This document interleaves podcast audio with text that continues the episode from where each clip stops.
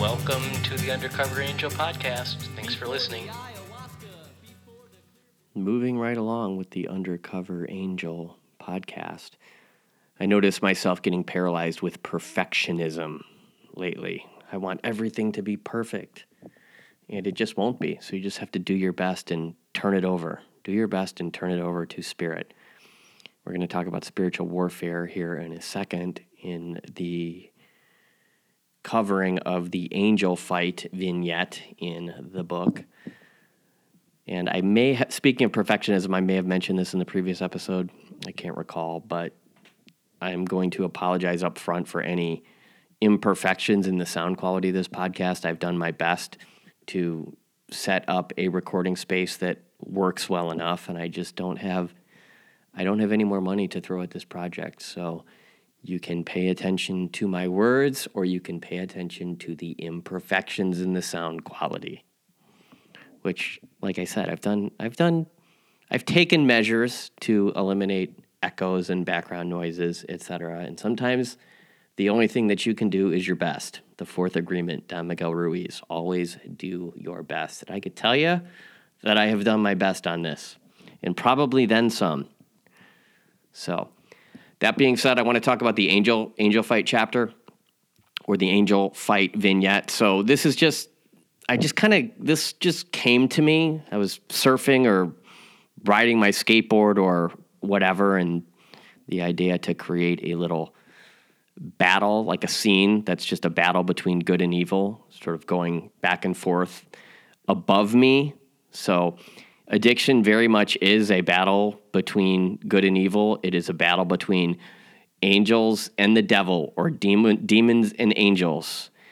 And the demons are seeking to possess our souls, and the angels are seeking to free us. At least that's the way that I think of it.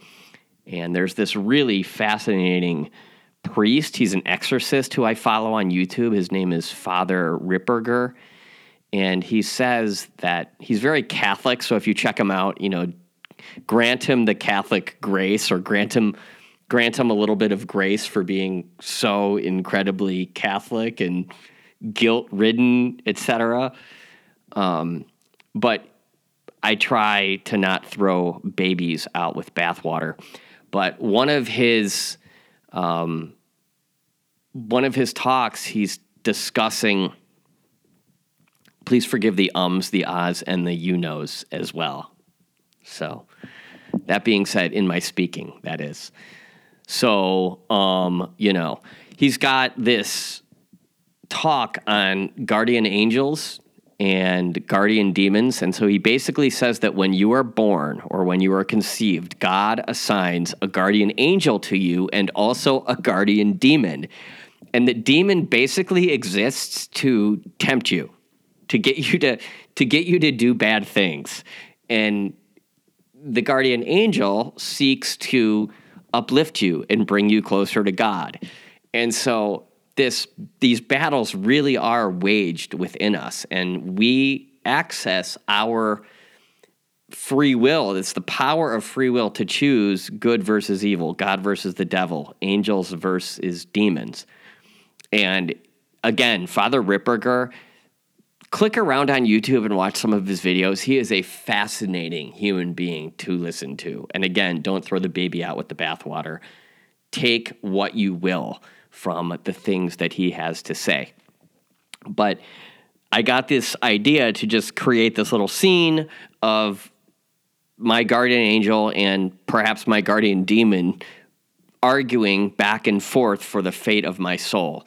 And so this is me in front of a vending machine. They had these vending machines in Japan, and you basically put a a quarter in or uh, some yen. You put a handful of yen into this machine and you get a little jar of sake. And so it's it's like there I am standing in front of this vending machine contemplating putting a quarter in or more not even really contemplating i'm basically possessed to put another not a quarter but a, a japanese quarter or a japanese dollar several yen into this machine and you've got michael which is Archangel Michael. It's just how I created it in the book. I don't think my Archangel Michael was my actual guardian angel, but you got Archangel Michael fighting with Asbiel, which is a fancy name for the devil, I believe, that I just got off of Google. So you've got Michael and Asbiel fighting back and forth for the fate of my soul.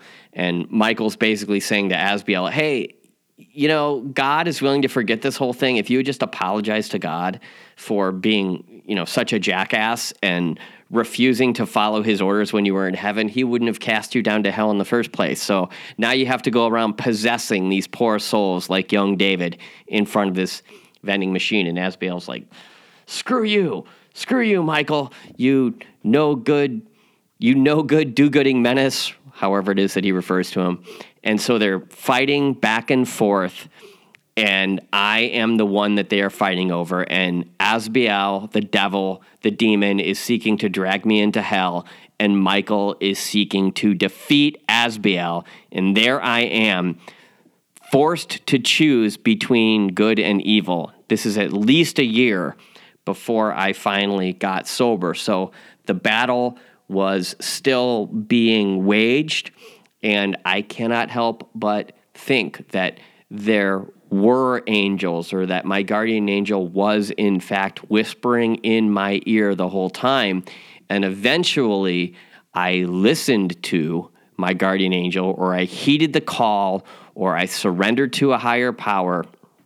But this particular scene, or in this particular scene, I am lost in delusions. I am stuck in the trench.